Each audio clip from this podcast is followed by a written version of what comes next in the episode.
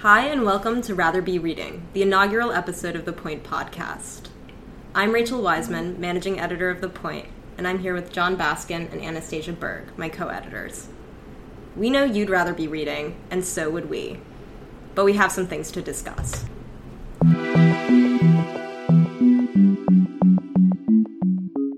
Is there such a thing as a conservative intellectual? I flew into New York with my co editor, Anastasia Berg. Hello. On Wednesday for uh, the Brooklyn Book Festival. And on our first night in town, uh, we attended this panel called What Happened to the Public Intellectuals. It was held at Verso Books uh, and was put on by The New Republic. Moderating the panel was uh, the book's editor of The New Republic, Laura Marsh. And on the panel were Bhaskar Sunkara. That's that's pronounced uh, the Trump of the left. Uh, Rachel Rosenfelt from the New Inquiry, Jeet Heer of, of the New Republic, and Dayna Tortorici from N Plus One. The consensus on the panel was no, there isn't such a thing as a conservative intellectual. But if there were, it would be terrifying. John, you went to Claremont College earlier this year to interview some uh, self described conservative intellectuals. Are you okay?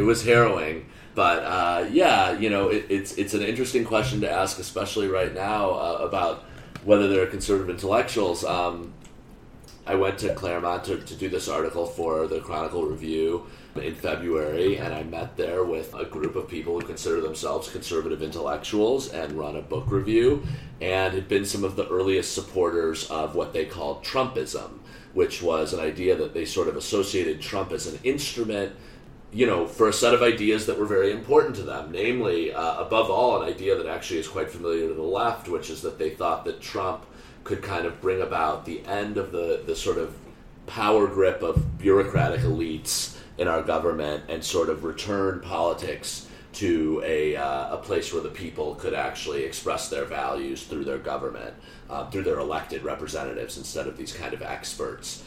And, uh, you know, so while in Claremont, I attended a class with the editor of the review, who's the Claremont McKenna government professor, Charles Kesler.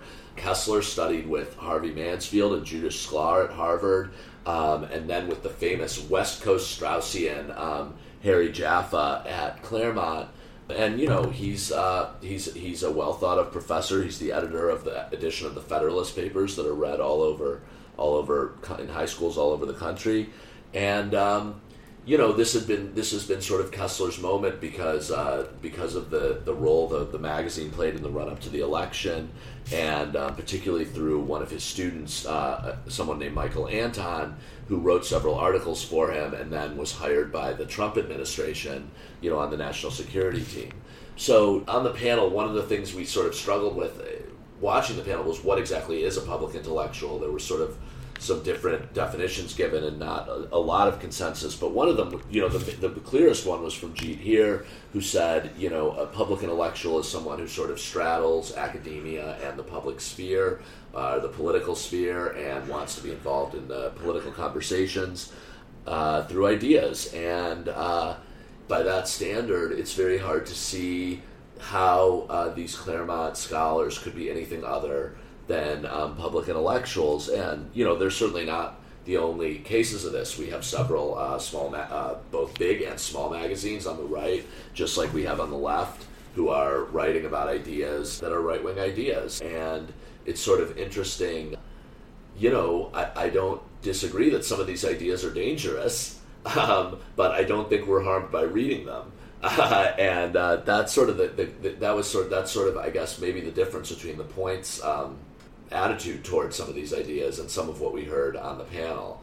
But, you know, I guess the panel did raise this question for me of sort of what is the reason to deny that there are intellectuals on the right? Because, I mean, there seem obvious reasons for accepting that they're there. And, uh, you know, I mean, Jeet mentioned briefly some of the uh, conservative intellectuals in the past, like um, Leo Strauss and, uh, you know, well, he mentioned Nietzsche, that's debatable, but Carl Schmitt, people like that. And, and, and to say that, you know, that they're still with us, it seems almost common sense. So it's interesting what the um, what the what the impetus is to deny this. And uh, yeah, I mean, I know Anastasia, we were talking about some of this earlier. Yeah, well, I think the obvious answer one would say you don't want to give your opponents power. uh, this sounds funny today because they seem to already have the power, uh, and it seems like calling them intellectuals is no big compliment. Uh, but I think what seems to me, what's motivating the thought uh, people on the panel, I think is like the deep disagreement between myself and uh, people uh, at the point and them is that I think that they and something perhaps that they share with conservatives. I think they mis- they distrust their audience. Um, I think that they distrust their audience to be able to uh, both be presented something seriously and be able to make their choices for themselves, to be able to suspend judgment, um, and to be able to deeply appreciate that uh, to come up on top intellectually, you have to like test your ideas and you have to stage the public debate. Um, and I think that's both what we're trying to do, and I think that's also why we are often uh, uh, people either confuse us for conservatives or at least are deeply confused about what, what it is that we're up to. Um, it's funny that it's become like a conservative thing, or people think it's conservative to argue that one ought to take ideas from different perspectives seriously uh, it's just that's a strange development. I mean, I think to us, which by the way, the conservatives are not doing it. The real no. conservatives, the columns of the conservatives are not doing this. They're not sitting around, uh, you know, taking N plus one and Jacobin any more seriously. They're taking them. No, uh, no, in fact, you know, we ran this article by J- uh, by James Duesterberg in the last issue of the magazine about these uh, neo reactionaries who are the kind of philosophers of certain parts of the alt right, and you know, they have this whole. Um, they have this whole sort of metaphor for looking at liberalism. They call it the matrix. You know, it's like liberalism is this whole thing there to fool you about reality, and it's just to um, just to maintain certain people in power. And you know, we have sort of it's interesting. There's sort of a mirror image of that, where on the left they think conservatism is not; these aren't real ideas. No one could actually. In fact, they're they're so obviously ridiculous that no one could even believe them. They must just be there to bail power, you know, power dynamics or privilege. Um, and uh, you know, I think I think we take it as as besides just a matter of sort of sort of honesty, of sort of intellectual honesty, we take it as a matter of political responsibility to try and actually meet these ideas. It seems like the pol- more politically responsible thing to do is actually meet these ideas, which obviously are convincing to many people, um, and, uh, and and take them as arguments and treat them as such. And it's that spirit that we try to bring to the magazine, and that we're going to try to demonstrate on this podcast starting with our next segment, where we'll be discussing someone some people consider to be a conservative intellectual, the New York Times columnist David Brooks, with our lefty friend Jake Biddle, who hates him. This is charitable reading. One of our segments I'd rather be reading is we're going to look at an article from the past week that we're, uh, you know, that we that we don't like, basically, uh, or that we have questions about. And the article we chose this week is called Whitewash. That it's we feel strongly about. That we feel strongly about, that we have thoughts about. Yeah. Yeah, yeah and hopefully we find someone else to talk to that has deep, thoughts deep about doubts. it. Maybe different thoughts from ours. So this week's article is uh, Whitewash. It's the latest in the genre of uh, vicious uh, personal attacks on David Brooks. The real enemy. The real enemy. Since the election of Donald Trump, this uh, populist right winger who's never read a book, uh, people have really fastened in on the problem. Uh, it's being New York Times columnist David Brooks. Um, and uh, you know, this article is written by Chris Lehmann uh, the, at the Baffler. They, they they made a big deal about it. It's his last column with them. It's a big you know sort of promotion for it. Uh, and the article basically is about a column that David Brooks wrote, where he uh, he said uh, he admitted that the Republicans are kind of racist. He said that the party has a race problem. They have too many, uh, you know, they they, they white racists. Yeah, they they have a race problem. He said, especially in recent years, they've yeah. developed a race problem. So you would think, you know, people on the left, we think, great, this is great. David Brooks has just in the New York Times uh, admitted that the Republicans have a race problem. Um, you know, thank mm-hmm. you. But uh, this is not the uh, the response. Let, let, me just read you the first line of this article. Um, Chris Lehmann, like a recumbent sloth jolted into a panicked flight response, David Brooks, has belatedly noticed the rancid politics of right wing racial confrontation. So the article goes on for about, you know, a few thousand words uh, from there with all kinds of insults to, to David Brooks and his, uh, you know, not having come to this conclusion about the racism of the Republicans more quickly, which, you know, is, is I'm sure it would have been nice if he'd come to it more quickly. But I guess I'm just curious. This kind of article seems to get reproduced about once a week with people, you know, so angry at Brooks on the left, and it's just curious to me. I mean, we had the sandwich article that people, you know, ver- almost broke Twitter because he talked about buying a sandwich for his, uh, you know, his I don't know, someone who worked for him. Um, and uh, anyway, A friend. a friend. A So- supposed friend. so we have here to talk about this uh, Jake Biddle, a former uh, intern at The Point and a, a noted David Brooks hater, um, someone who wrote a column uh, attacking Brooks when he was the commencement speaker at University of Chicago, uh, Brooks's alma mater, where, where we're also from, and. You know, um, well, first, one question I had for you, Jake, before we get into this article is just what would you would you call what would you call Brooks? Like, would you call him a conservative intellectual?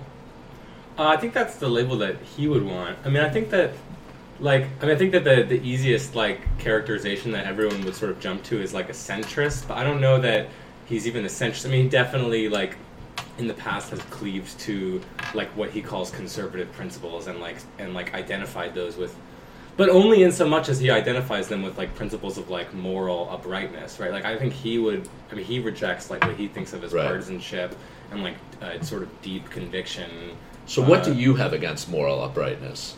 it's not so much that I have something against moral uprightness, but that I think that like what becomes so tiresome about Brooks's columns is that like he wants to locate like political reality and like what matters politically like in he wants to, like sort of well he wants to locate it everywhere but where it actually is but like mostly he wants to like I think uh, like boil down like pol- like political reality to like morals and like character and like uh, principles, but not principles of like what you would like the world to look like, like how you'd like people to act and like you know the way you'd like your politicians to sort of conduct themselves in public, right? Like I think that not to preempt you, but like I think that like what's kind of annoying now, like seeing Brooks like go after the race problem in the party is that for so long in the primaries, his big problem with Trump was that Trump was like, you know, spittling on stage and like sort of like kept saying rude things about Jeb Bush.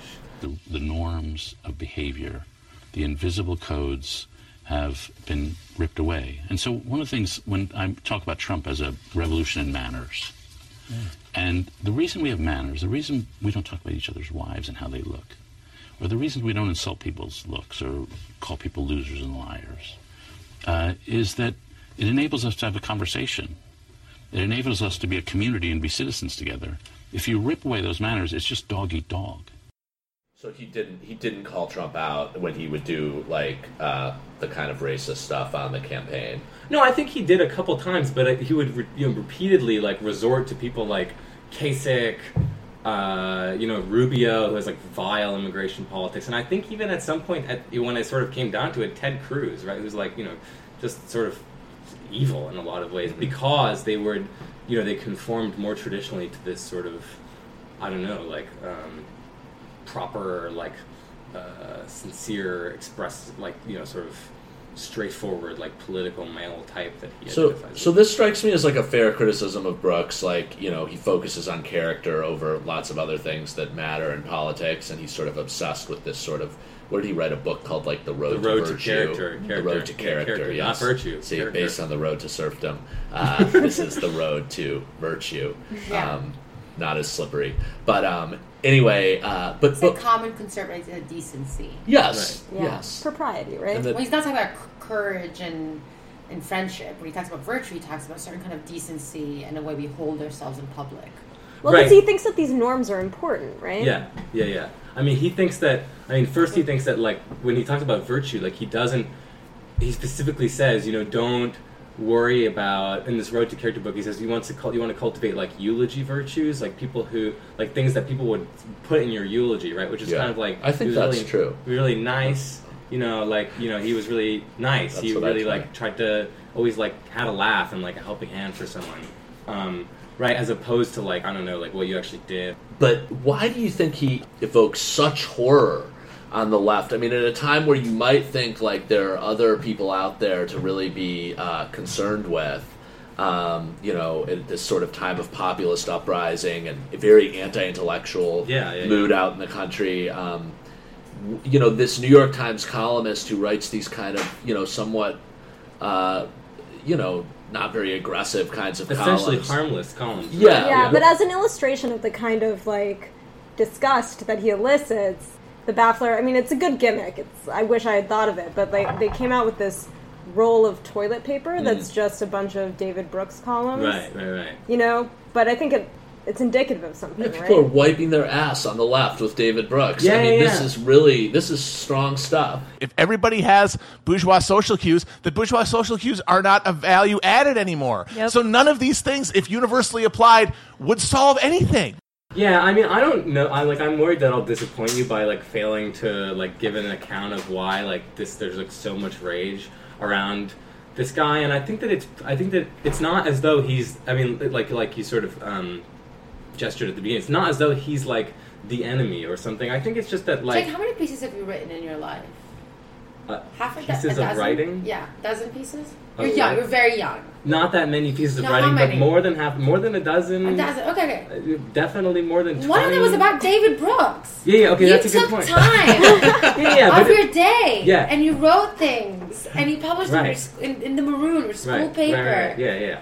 No, I just think that I just think that it's kind of his um, inability to like he. I mean, it's not. I don't know if I'd say sloth, but he has a kind of like when you read when you read his columns, there's this sense of like an animal, like a prairie dog, like looking around, saying, "What is going on? Like I can't believe that my politicians have so little virtue." And it's again, it's not as though he's Is it because he's an easy target? Is Oh, it the thought is like we absolutely. can't, you know, we can't. There's nothing I can write that, that will bring Bannon down. There's something also David about the Brooks idea, I think, maybe that like he is read and taken seriously by people in our cultural world. Absolutely, too. I There's think- an entire previous generation of, I mean, like my grandmother, for instance, and grandfather, like they, like, no- even though, and like there's people who've hammered this point so much, or like Hamilton Nolan at, at mm-hmm. Gawker, now wherever he is, Splinter, like, who's like, you know, basically every couple months will do an article about how all the New York Times columnists are bad. And it's just true. And like Maureen Dowd and, and whatever, like they, and Tom Friedman, like, I, I don't like them either. And like, if they had been my commencement speaker, probably would have written an article about them too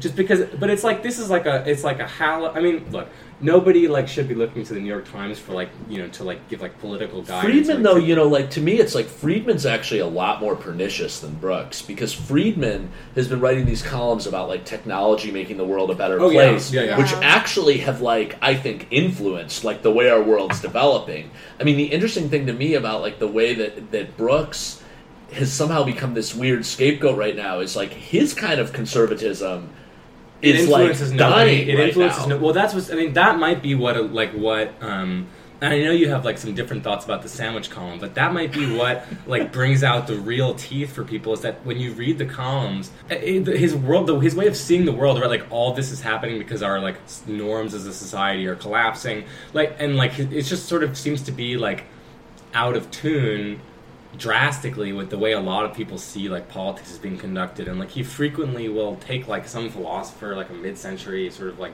Yeah. social theorist or like philosopher and just say like pick like a couple lines like his theory was that like you know when people stop going to church like society declines We all have a special sensitivity from you, Chicago, about his misuse of the great books. Right, right, exactly. I'm gonna say Kant said, you know, it's really important to pray, and like now that no one's praying, like we have Trump. I mean, that's like that's like is kind of the argument that he's giving in a lot of these columns. Like, it's easy. Like, it's an, he's an easy target, folks. He Can looks. you- Have you seen his picture? He looks like I don't know. A you know. recumbent sloth. So- I don't. I Can- don't think that's the right animal. Can you There's read, so many can you uh, can you What uh, animal? tell the story that Brooks told at the at the commencement? So basically, like he he told he told us that like you know University of Chicago gave him a lot of things, but the one thing it didn't teach him or the students was like how to be intimate Chicago is a place where you lose your virginity slowly. And like how to have intimate relationships with people. Yeah. And like basically said basically said that it like wounds people for the rest of their lives and they grow up to be sort of like not capable of like loving properly. And the implication here I don't know if he expected us to get it, but I I got it. Was that like he went You through a have a pretty bad deep divorce. with him. He went through a really like contentious divorce because he slept with his research assistant, Male or female? female, Oh. who's now like his uh, like I guess they're engaged or they're involved somehow. They live together, um, and he's basically and this is sort of just like Worked out. Why is he blaming you Chicago for? well, that's what I'm saying is Yeah. he threw it back on the training he got at U Chicago, and so he said, you know, to the graduating seniors, like what you should do after working so hard and being so, you know, not getting any. I don't think anyone went to U Chicago thinking they would learn how to be intimate. Like it doesn't appear in any of the promotional materials at all. They do say that uh, fifty percent of U Chicago graduates end up marrying someone from U Chicago. They really say that? Yeah, That's so when I was funny. on a tour, I Intimate with Plato. Wow. Yeah. Well, yeah. And so he said what you should do is like on the night before graduation, like text your friend and like go into the book stacks and make out. So I'm asking one final thing of you members of the class of 2017. Tomorrow you will graduate, and that's a great accomplishment. But before you do, I hope that tonight you will do one thing to cap your education. Go to the Regenstein with a special friend in your life. Find the spot deep in the stacks where Nietzsche's Death of Tragedy is found. But don't open the book. Take off some of your clothes and fool around. Thank you and God bless you. Take. I'm going to defend Brooks on this because the, if you go to the library to the stacks, the light goes on automatically. so suppose you wanted to go to the stacks hypothetically, you couldn't because the light would go off. You need darkness. Anastasia, Yes. how do you know this? Because I've checked out a book at the library. Everyone knows in my this. life, Rachel. Yeah, have you ever been to the library, Rachel? There are Russian websites for this. well the thing the thing i mean this is actually the interesting thing because i think like the place that i mean i to me it doesn't sound so bad to advocate for certain moral norms in society i mean i think that that's like you know a defensible thing to do These intellectual virtues may seem elitist, but once a country tolerates dishonesty, incuriosity, and intellectual la- laziness, everything else falls apart.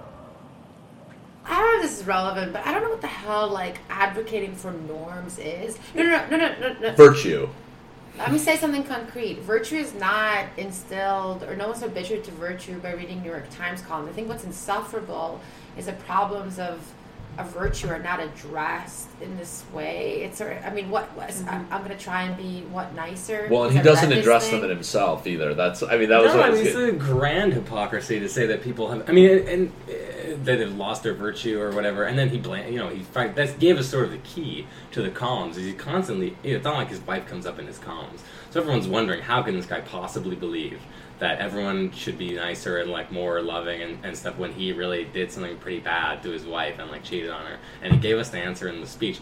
But I think that I mean I think there's just I think that it is because he went Gave to you the a uni- scapegoat. He went to the University of Chicago. No, but actually, that's really, really similar. Wait, I think you have the key because he blamed you Chicago for not instilling enough, basically enough virtue, or like interpersonal Yeah. virtue, in Yeah. order to conduct a successful relationship with people. And he's saying the problem today is that we not instill enough virtue, and then people make mistakes. They elect Trump. Right, And the no, thought that's- is that I could speak to students about it.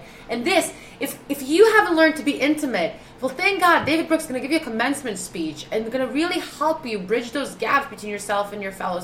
Uh, you Right, Chicago right, students. right, right. And the same thing is happening on the level of society. Like if you're not raised well, David Brooks is going to write a column for you. Sometimes I think the whole disaster of the Trump presidency is because of a breakdown in intellectual virtue, a breakdown in America's ev- ability to face evidence clearly, to pay due respect to the concrete contours of reality.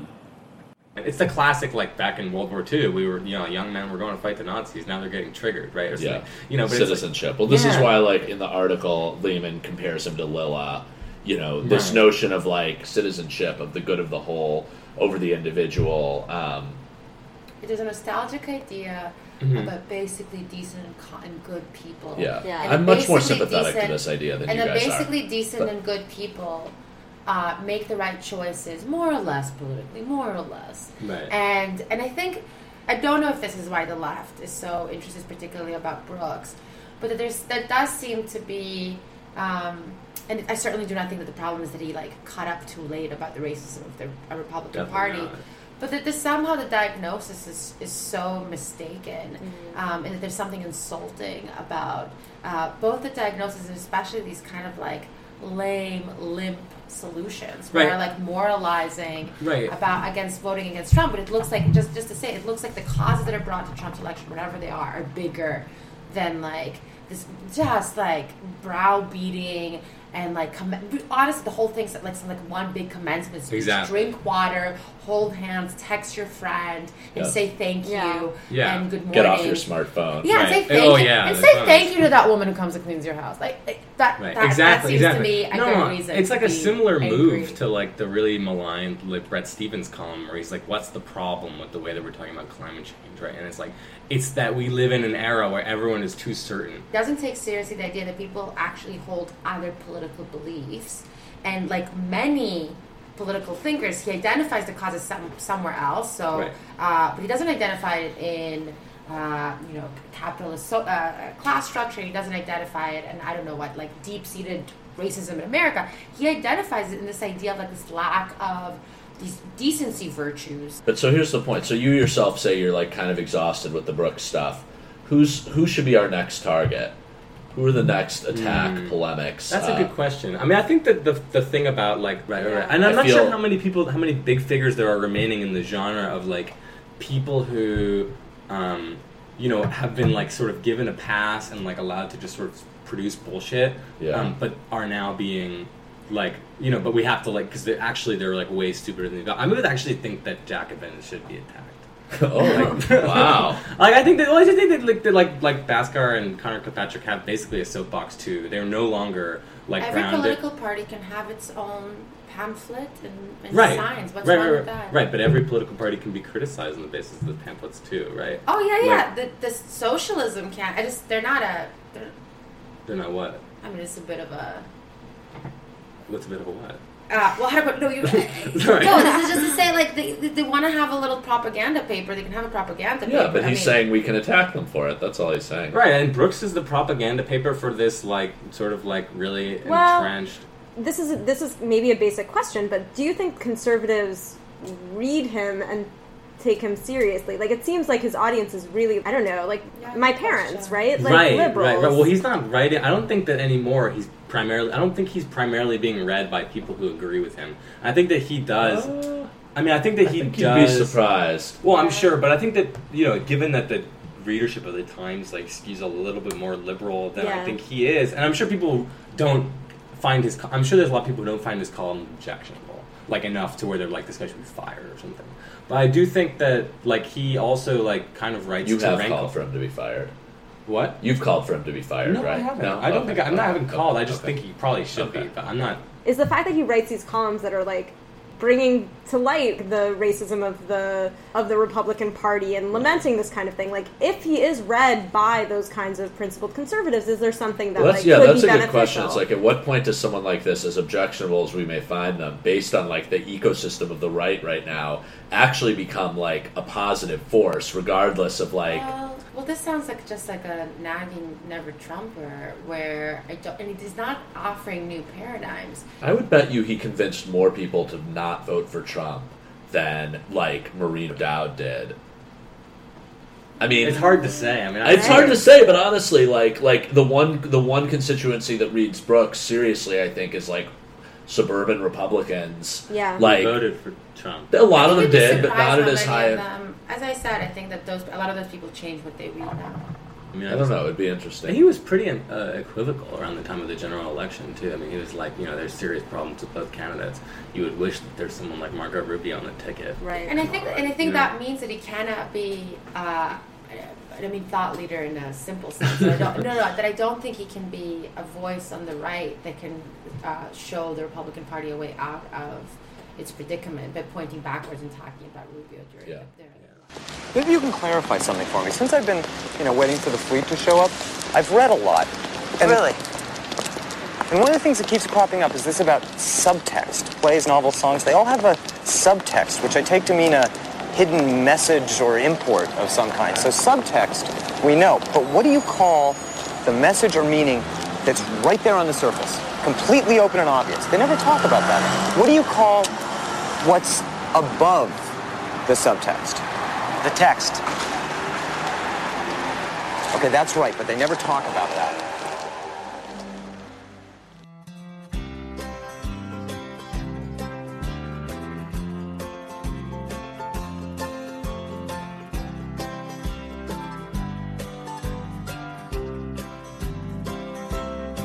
When you get a chance, would you please call your mother?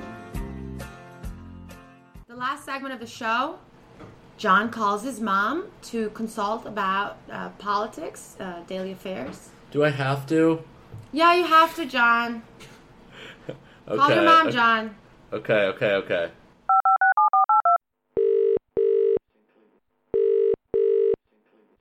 Hello.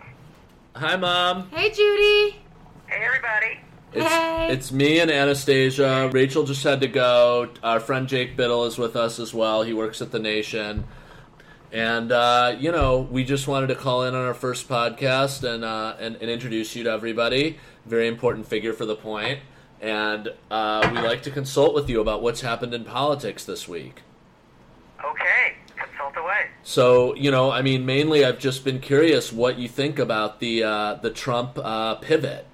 You know, do you feel like he's becoming a Democrat again? I think he's just totally an opportunist and will do whatever he thinks might work. And um, I think he's actually probably more comfortable with Chuck Schumer than he is with the Republicans. These are people, somebody he's known for a long time. Um, but I don't know what it means because right after he pivoted, he pivoted back and said, you know, well, I did, certainly didn't decide to do this without the wall. So who knows? Yeah, yeah, that's safe to say. And I also think, you know, it's also interesting and dangerous territory for the Democrats because while they want to get this stuff done, and I think they should, you know, cooperate on some of this stuff, they also, you know, r- risk being seen as, you know, helping him get reelected if he gets some of this stuff done. So I think it's a very challenging and interesting kind of uh, balance they have to keep. You've been a critic of Nancy Pelosi in the past. Do you think uh, do you think she's she's doing a good job, sort of playing this uh, playing this role now? I've actually never been a critic of Nancy Oh, Pelosi. okay. I admire and respect her enormously. I just think it's time for her to bring in a new leader and to move on and you know get get somebody else, you know, get bring some of the younger people up. But I think she's an amazing woman, and um, you can tell how powerful she is by how much time and energy the Republicans use to uh, put her down. Have you ever seen like a president like this, who's like like I mean, if you know you've you've been in politics a long time, who's sort of like uh, gone against their own party or, or played against their own party in this way? I, come on, I don't think anybody's ever seen a president like this of any country almost. Okay, Anastasia's got a, got a, a question on another topic. Okay. What do you think about the Clinton book? Hillary Clinton uh, published her book. Did you get a chance to look at it or call, or anything about it and I haven't, I haven't read it, of course, but um, I think that um, you know, you know, I feel like she ought to move on. I think everybody ought to move on, but I also think she has a right to put out, you know, her version of what she thinks happened.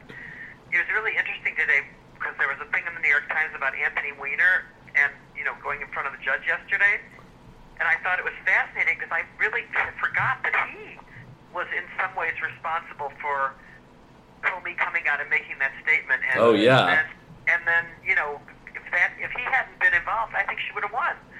Yeah. Speaking of reasons why she lost, do you think it's fair? She said that uh, she felt like amazing, a major reason why there wasn't, why she didn't, why she didn't win was because Bernie didn't help to unify the party around her after the primary and uh, paved the way for Trump's crooked Hillary campaign. Do you think that's fair? You were a Bernie voter in the primary, Mom. What did?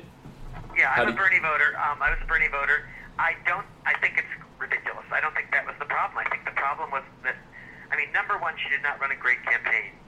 But number two, all these other things, the Comey, you know, the Comey letter and the all that kind of stuff that happened, and all the the uh, emphasis by reporters on her emails day after day after day, and you know, the Republicans spent 25, 30 years on Hillary, just like they've done on Nancy Pelosi, you know, sort of undercutting her, making her seem like she was dishonest, when in fact, most of the things that they accused her of, she never did. But I think they saw her early on as a danger, and they kept at it and kept at it. So by the time she ran, there was already this kind of sense that something was wrong, you know? Okay, so Mom, so I have one last question. I know you have to go. Uh, you know. My Uh, phone is ringing. Let me turn it off. Hold on okay. Okay. How are you enjoying your new issue of The Point? I love my new issue of The Point. I haven't even finished it all yet because I, I, I have to digest it, but I love I love the story about the Google bus. Um, I love the, the one about the, uh, Jacob Oh, the mountain climbing, Jacob Mikanowski's article. Mikanowski book. I thought that was great. Um, I like it. Okay, well, thanks, Mom. This was great. We're going to check in with you again, uh, you know, in a couple weeks when we do our next uh, Rather Be Reading podcast. Okay, have a good evening, everybody. Bye. Bye. Thanks for listening to the first episode of Rather Be Reading, the Point Podcast. It's Sunday night at 1 a.m. after five days at the Brooklyn Book Festival, and right now, I'd rather be sleeping. I'm going down to the library, picking out a book, check it in, check it out. Gonna say hi to the dictionary, picking out a book, check it in, check it out.